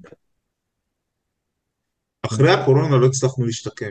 לא, לא הצלחנו להחזיר את האמון אה, של האנשים בתחבורה הציבורית, וללא ספק הקורונה אה, אה, גרמה לכך שמי שהצליח לקנות רכב פרטי אז הוא קנה רכב פרטי, ואז זה אבוד, ונשארנו עם הנוסעים השבויים. אה, ראיתי פעם נתון של קווי המטרונית של 44 אלף במקום 90 אלף, וחשכו עיניי, כי זה מספרים שאנחנו לא היינו רגילים אליהם לפני. ואיך שאמרת, המ- ה- הנוסעים לאט לאט חוזרים, אבל זה בדיוק זמן טוב להחזיר את האמון של הנוסעים ולשפר את כל המרכיבים של רמת השירות של, אה, של התחבורה הציבורית. ואחד הדברים שאנחנו סובלים ממנו דווקא בישראל, וזה על פי גם אה, מומחים בינלאומיים שבדקו את המערכות שלנו, שלנו יש יותר מדי קווים ברשת. מהמם. יש לנו יותר מדי קווים ברשת, קווים שהם לא תדירים, קווים שהם פועלים בשעות פעילות מאוד מאוד מוגבלות, וההמלצה שקיבלנו זה יש, יש לצמצם, לי שאלה, כן, יותר מדי קווים עירוניים או קווים בין עירוניים גם? וגם וגם, גם גם וגם. הכל, הכל, הכל, כי, כי יש גם סיבות היסטוריות לכך. אתן לך דוגמה, מקרה שאנחנו מטפלים פה אה, אצלנו, יש יותר מדי קווים באר שבע, קריית גת, אשדוד, באר שבע, קריית גת, אשקלון, באר שבע, קריית גת, רחובות, באר שבע, קריית גת, אה, ראשון לציון, באר שבע, המון קווים כאלה. מה שמדהים זה שבין כל הקווים שאמרת יש גם רכבת. בכולם. ויש גם רכבת, ויש גם רכבת. מדוע? סיבות היסטוריות, הגיע הזמן של בעצם לעשות אולי את קריית גת כשער ולעשות קו מאוד מאוד תדיר בין קריית גת לבאר שבע ומי שרוצה לעבור אחרי זה לעיר. אחרת יוכל לעשות את זה דרך קריית גת. אה, החשיבה שלנו היום אומרת ככה, אנחנו מאוד מאוד קמצנים בלתכנן קווים חדשים. אנחנו מאוד בעד ביטול קווים קיימים, מהמם. אבל אנחנו רוצים לקחת את הביטול, את הקילומטר מהביטול ולהשקיע אותו בקווים שנשארים ברשת. זאת אומרת, אה, לייצר. רשת היררכית יותר, עם תדירות מאוד גבוהה ושעות פעילות מאוד מאוד רחבות. וכל מי שהיה רגיל לקו הישיר, לפעמים אני, אני אבוא ואני אגיד לו, תקשיב, אין לך קו ישיר, תצטרך לעשות מעבר, אבל המעבר קורה בין שני קווים שהם מאוד מאוד מאוד תדירים.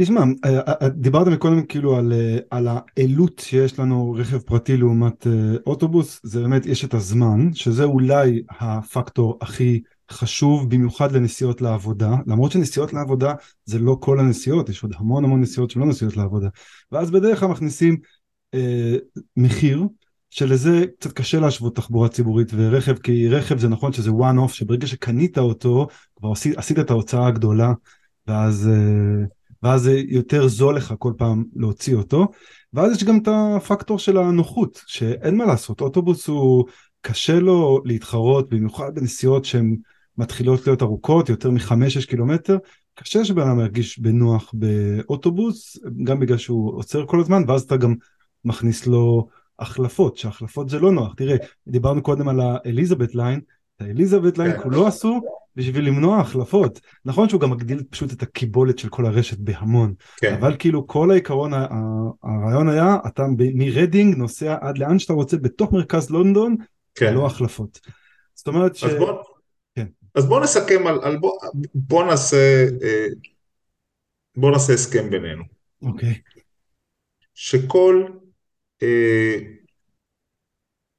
אני אגדיר את זה ככה, אם יש לי הרבה ביקוש ממוצע ליעד, יש עדיפות לשרת אותו באמצעות קו ישיר. אם יש מעט ביקוש, אני לא יכול לשרת אותו בקו ישיר.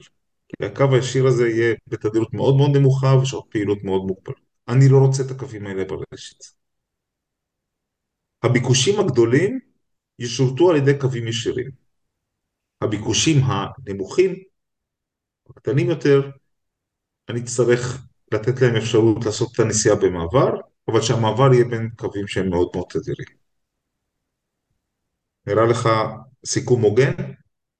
כן, זאת אומרת ש... לא. לה- להעדיף, אז להעדיף החלפות. תשמע, אנחנו, אני מניח שגם אתה מכיר את אה, ג'רד ווקר. אה, כן, כן, גם, גם אני מכיר את ג'רד ווקר והוא לפעמים מדבר על אה, כאילו אה, הוא, הוא, הוא תמיד אומר שה-trade-off בתכנון אה, אוטובוסים זה בין ridership אה, כמה שיותר נוסעים לבין coverage כמה שיותר כיסוי וגם נכון. איזשהו סוג של אמינות לכולם.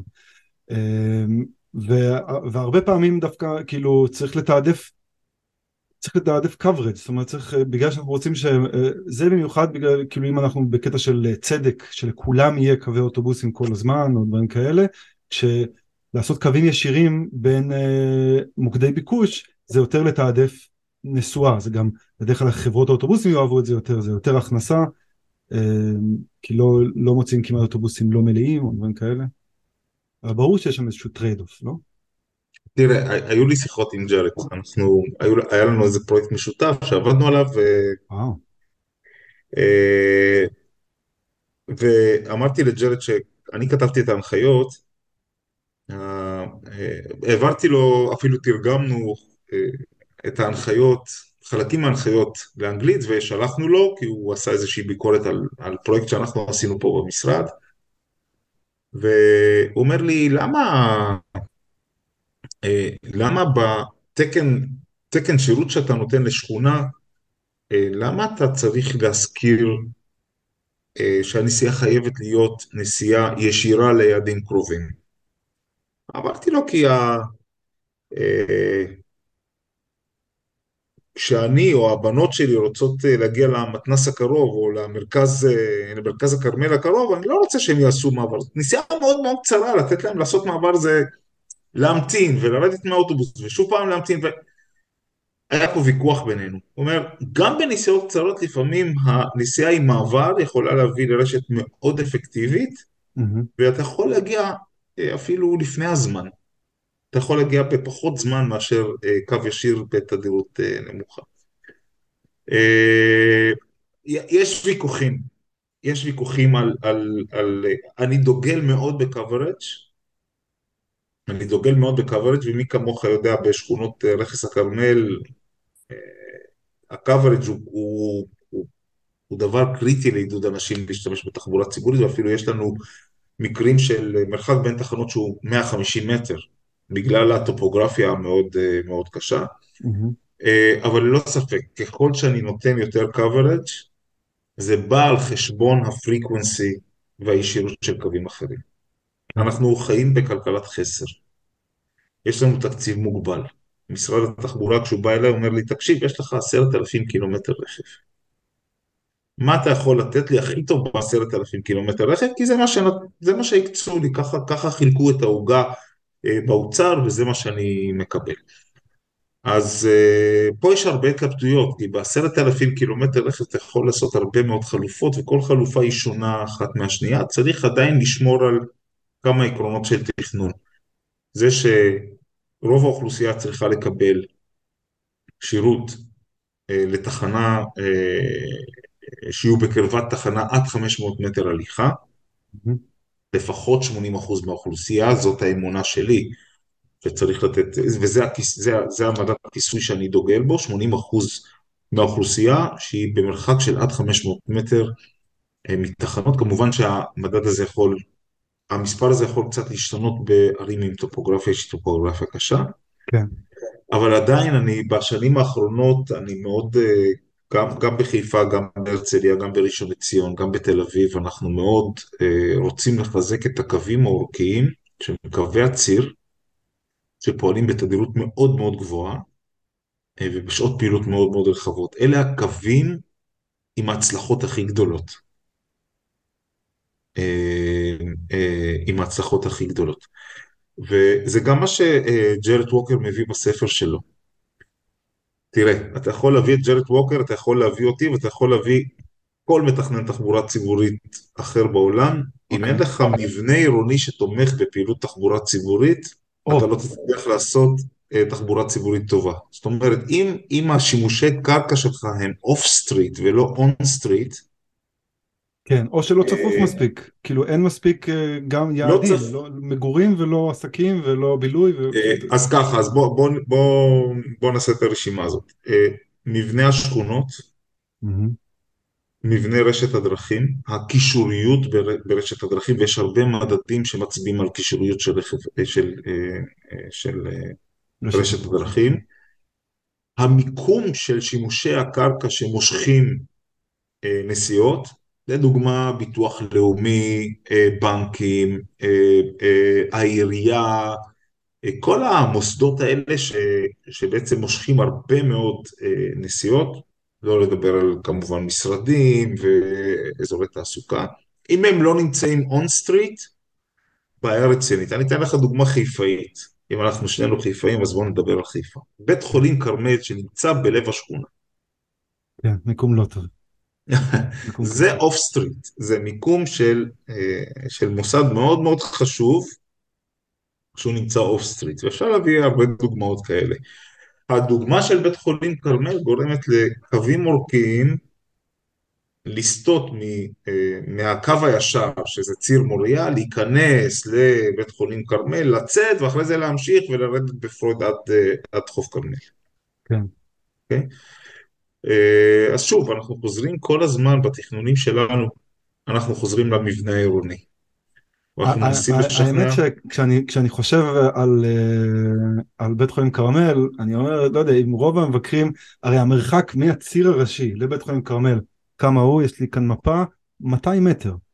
זאת אומרת, אם היה מרחב הליך, הרי מה שיש שם זה רחוב אה, שדרות מפו, זה אזור נכון, שהוא חנייה על חנייה, אנשים שם חונים אחד על השני, על המדרכה ועל הכביש ואחד על השני, כי יש גם מצוקת חנייה בבית חולים כרמל.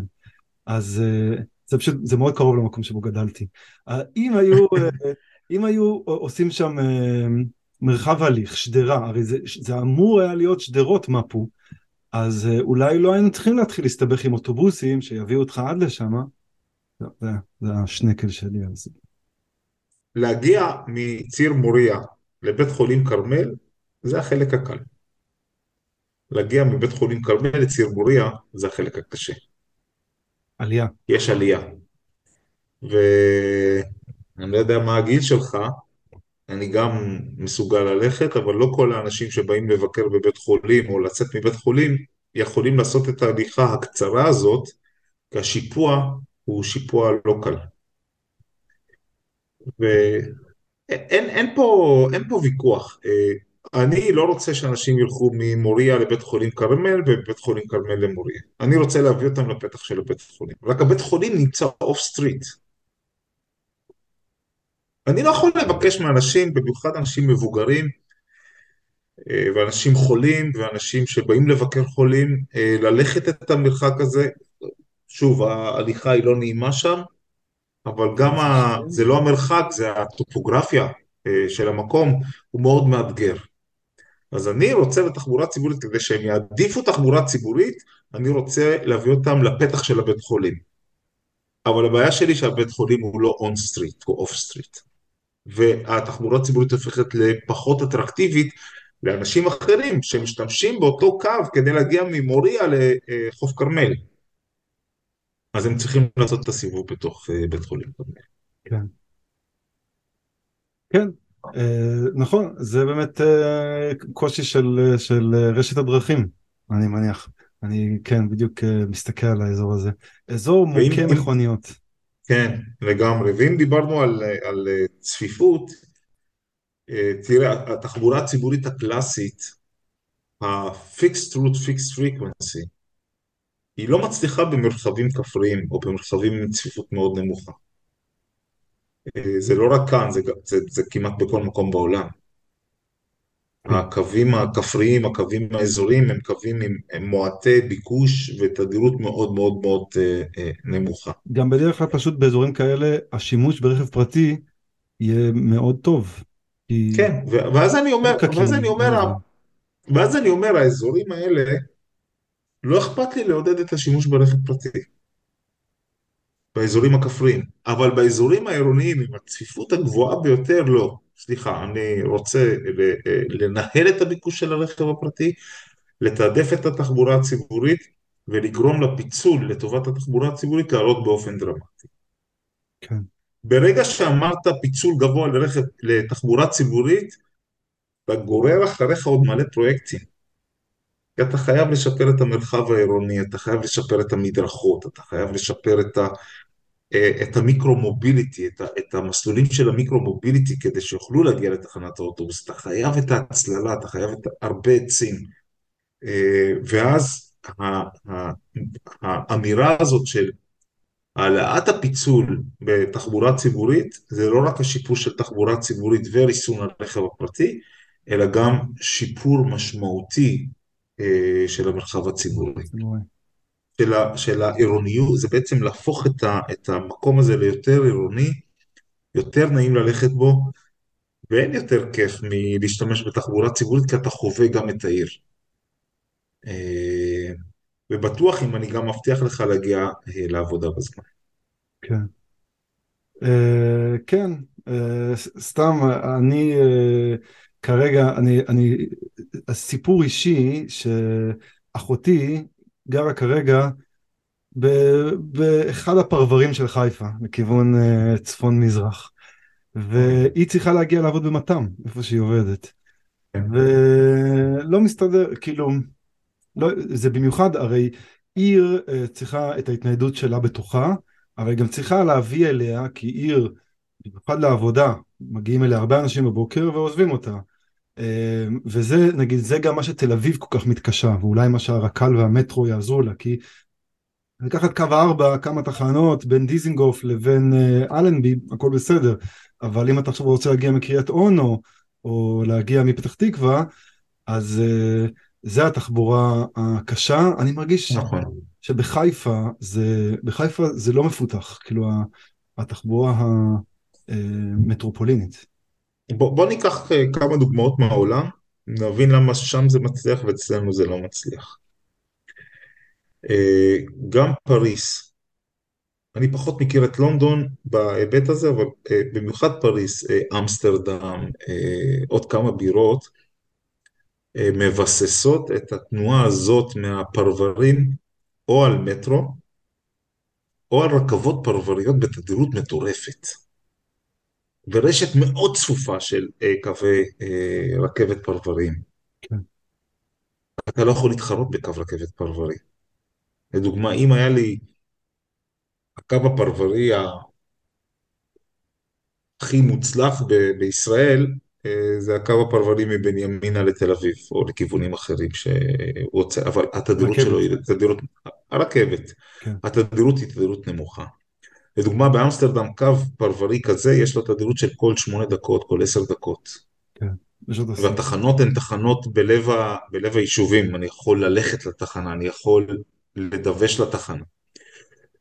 וזה חסר גם בחיפה, זה חסר בתל אביב, זה חסר כמעט בכל מקום אה, אה, בארץ. הר- הרובד של האמצעי שמספק לי את המהירות הגבוהה יותר מהאוטובוס, ומספק לי את האמינות היותר גבוהה מהאוטובוס. כן. ככל שאתה מתרחק, ככל שאתה צריך אמצעי, זה יכול להיות אוטובוס, אבל עדיף שזה יהיה רכבת.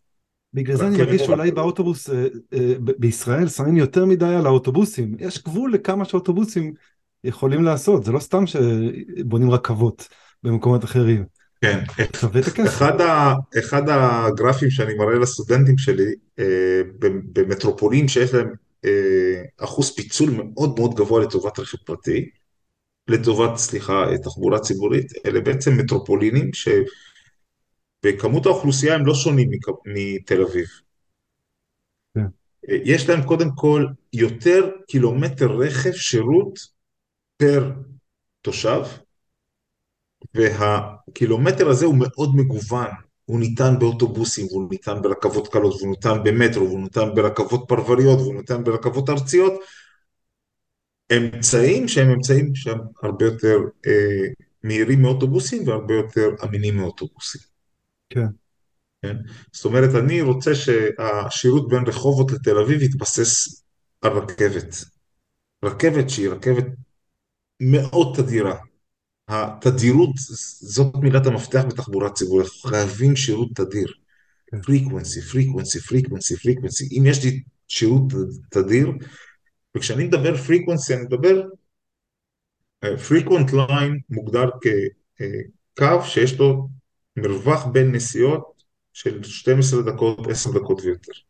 אני, אני יודע, הניסיון שלי בחיפה, הייתי אה, ילד, לקחת קו 37 נגיד ממרכז הכרמל, ציר שעוברים על מלא אוטובוסים, יש לי זיכרונות משם, לי, אני עם הילקוט מחכה ומחכה, היה שם דוכן פלאפל, הייתי חבר של הבחור שמהדוכן פלאפל, כי הייתי מעביר איתו שעות ולחכות כן, לאוטובוס. היום, אני כן, מקווה, היום יש אולי יותר אוטובוסים, אולי כן, אם היה לי פלאפון הייתי יודע שהייתי יכול גם לעשות החלפה, אבל אז ידעתי שקו 37 זה הקו שלי הביתה. כן. כן, ואין ספק שזה, אם אתה, אם זה לא תדיר מספיק, אז אתה תביא רק ילדים. ילדים ש... תראה, הניסיון של, אני חוזר למטרונית, כן, הניסיון שלנו במטרונית, ש, שגיבשנו את התדירות של המטרונית, אמרנו תדירות כל חמש דקות מהקריות לחיפה, וגם מחיפה לקריות בבוקר. זאת אומרת, בשני הכיוונים אותה תדירות, והתדירות הזאת הגבוהה היא משש בבוקר עד שבע בערב. ראינו שבכיוון האוף פיק, מהמם, יש לנו גידול בדמנט, יש לנו גידול בביקוש, 50% גידול בביקוש. וזה בגלל שיש לי תדירות מאוד מאוד גבוהה. זאת אומרת, כל הזמן שאלנו מה קודם, הביצה או תרנגולת. לא, היום אנחנו יודעים את התשובה. היצע. איכותי, תדירות גבוהה, מביאה את הביקוש. חד וחלק. אין פה. אין פה, אין פה מה להתווכח. כאילו, הוויכוח הזה נגמר מזמן, כל עוד אין לנו היצע איכותי, תדירות גבוהה, שעות פעילות רחבות, ואם הזכרת את ג'רד ווקר, בואו נחזור לשבע הדרישות של הנוסע שמביא ג'רד ווקר בספר שלו. מהמם, It takes me where I want to go, it takes me when I want to go. It's a good use of my time. שים לב, מה שג'רד כתב בדרישה הזאת, it's a good use of my time, אני מתרגם את זה כ... זה לא שהתחבורה הציבורית תהיה מהירה, אבל אל תיתן לי את ההרגשה שאתה מבזבז לי את הזמן. מהמם. זה המשמעות של המשפט It's a good use of my time, it's a good use of my money, it respects me, I can trust it, ודרישה אחרונה, אה, משהו שקשור לסימפליסיטי או משהו כזה. מהמם. ברגע שאני נותן שעות פעילות רחבות, it takes me when I want to go. ברגע שיש לי רשת בנויה טוב, it takes me where I want to go. כשיש לי תדירות מאוד גבוהה, it's a good use of my time. כי אני לא מבזבז את הזמן בלחכות בתחנה ולדבר עם הבחור מהפלאפל. Uh, it's a good use of my uh, money, וזה אין בעיה. Uh, בישראל בעצם סידרו את כל נושא התעריפים, התעריפים הם מאוד מאוד נמוכים, יחס, בטח יחסית ללונדון, ששם אתה צריך לשלם 2.7 פאונד על כל נסיעה בודדת. זה, זה על המטרו, אוטובוסים עולים זה, אחד וחצי פאונד, שזה כמו בארץ. כן, אבל אני קניתי את החופשי יומי נדמה לי, או ה... עברתי את השמונה פאונד, אני כבר לא, לא משלם יותר, משהו כזה. כן. אה, אז, אז ללא ספק שתחבורה ציבורית חייבת להיות תחבורה ציבורית איכותית. ואני לא יכול לעשות תחבורה ציבורית איכותית בכמות הגדולה של הקווים שנמצאת ברשת. לצמצם את מספר הקווים, להשקיע חזרה בתדירות של הקווים שנשארים, לסדר להם את המסלול ולייצר את הרשת שבה אנשים יוכלו לעשות מעברים בצורה נוחה, כדי שלא יהיה להם transfer penalty, כדי שלא יהיה להם קנס מעבר גבוה כשהם עושים את המעבר הזה. זהו, נכון, כי זה בדיוק אחד אה, החששות, נגיד, מטרו אתה יכול להגיד, אה, קשה לעשות את ה... נגיד במטרו בלונדון, לעשות את ההחלפה זה הליכה, אתה עולה במדרגות, יורד וזה, אבל אין לך שום חשש לגבי כמה זמן, בגלל שזה מאוד תדיר, אתה לא חושש שתחכה הרבה זמן. אה, לעומת זאת באוטובוס אתה מתחיל לעשות חישוב, בארץ במיוחד, אם, אם הוא לא מגיע, אם הוא לא יגיע אז אולי כבר עדיף לי להישאר על זה וללכת עוד קצת ברגל בסוף או משהו כזה. כן. אה, אז, אז החש... החשיבות של הפריקוונסי, של ההיי אה, הייתי אומר שתמיד היה לנו בראש שאנחנו צריכים תדירות מאוד גבוהה בשעת שיא בוקר, שעת שיא אחר הצהריים. מהמם. בואו נמחק את המושגים האלה. אין שעת שיא בוקר, שעת אה, שיא אחר הצהריים. במיוחד יש אחרי הקורונה. מ-6 בבוקר עד 7 בערב זה היי פריקוונסי. לפני ואחרי מותר לך לרדת בתדירות, אבל בתקופה הזאת, שאנשים, כמו שאמרת, אה, הנסיעות לעבודה הם רק 33% מסך הנסיעות. מהמם. שאר הנסיעות זה בילוי, זה סידורים, זה מתנ"ס, זה קופת חולים, זה חינוך, זה ספר. בנק, כן, אה, אה, המון נסיעות קורות גם בתשע ובעשר ובאחת בבוקר. אה, ולכן התדירות צריכה להיות תדירות גבוהה, בין שש בבוקר עד שבע בערב. אחרי שבע תתחיל קצת למתן את התדירות. אוקיי, טוב, וש, ושאלה, ככה נראה לי שנתחיל לסיים, אז יש לי שאלה אחרונה. כן. אמ, לא יודע, מה, מה עכשיו הולך אה, בחיפה, אה, המטרונית, זאת אומרת, מה, סתם סקירה קלה של התוכניות הבאות, מה אנחנו אמורים לראות. אני, החלום שלי זה באמת שיחזרו ל... שיחליפו את ה... שיעשו רק"ל, שיעשו רק"ל אה, בחיפה, אולי במקום המטרונית. כאילו בהדר, אני חושב, כאילו שם הרצל והחלוץ, מטרונית במקום שם, כי גם צריך, צריך אה, לשקם שם את האזור הזה שלא משתקם, יש אה, האזור הזה של, אה, זה מה שאני, לא לא יודע, אבל מה, מה, מה קורה? תזכור, אה, אה, החלטה של לעשות רק"ל או לא רק"ל, או לעשות, לשדרג את, ה, את המערכת של התחבורה הציבורית, דורשת שהעיר תתפתח. דורשת שהעיר תגדל, והיא Mm. תגדל בצורה איכותית. לגדול בצורה איכותית זה להוסיף תושבים ולהוסיף הרבה מוקדי תעסוקה איכותיים, כדי שנראה שאנשים, אתה בטח יודע, יודע כמה אנשים משתמשים ברכבת לתל אביב כל יום בבוקר מחיפה. כדי להשאיר את האנשים האלה בחיפה, וכדי שהם יהפכו לביקוש, ואני אוכל למלא את התחבורה הציבורית שלי בביקוש הזה ולשדרג את התחבורה הציבורית שלי לרק"ל. או אפילו לחשוב בגדול, אולי נחשוב על מטרו, ומחבר בין הקריות לעיר תחתית.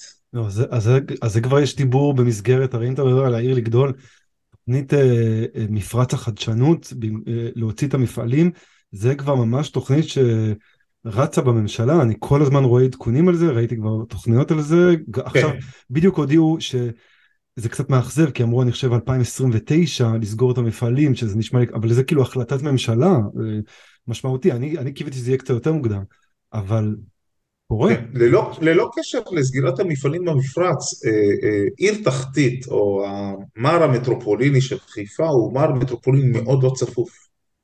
חייבים לצופף, חייבים כל הזמן לצופף.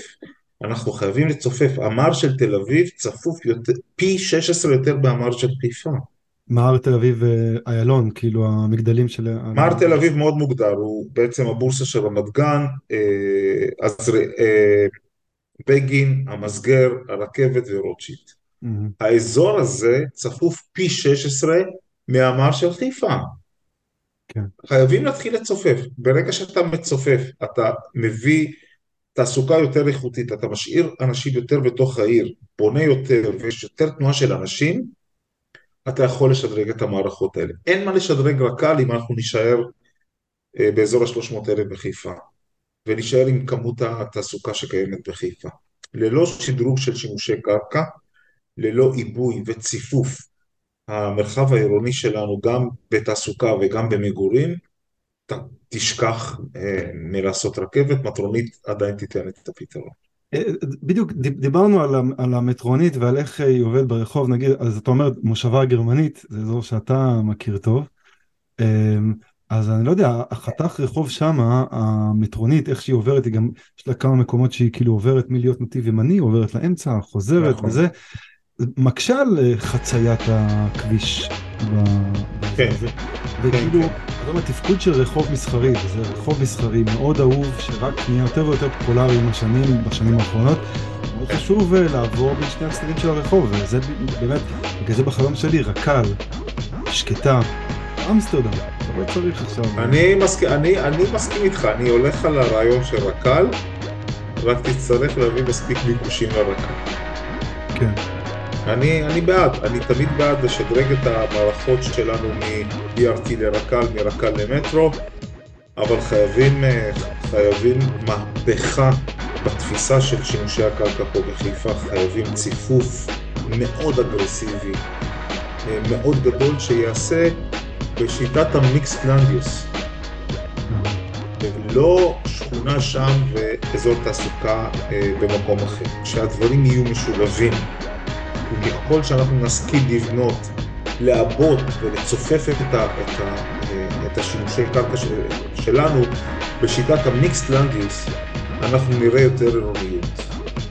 אנחנו נראה יותר הולכי רגל, יותר רוכבי אופניים, יותר משתמשים בתחבורה ציבורית. כי אז אני לא צריך רכב, וזה קורה במקומות בתוך תל אביב. כשאנשים ויתרו על הרכב כי הם לא צריכים רכב כי רוב הדברים קרובים אליהם, וזה קצת רחוק אז אני משתמש באוטובוס וזה עובד לי.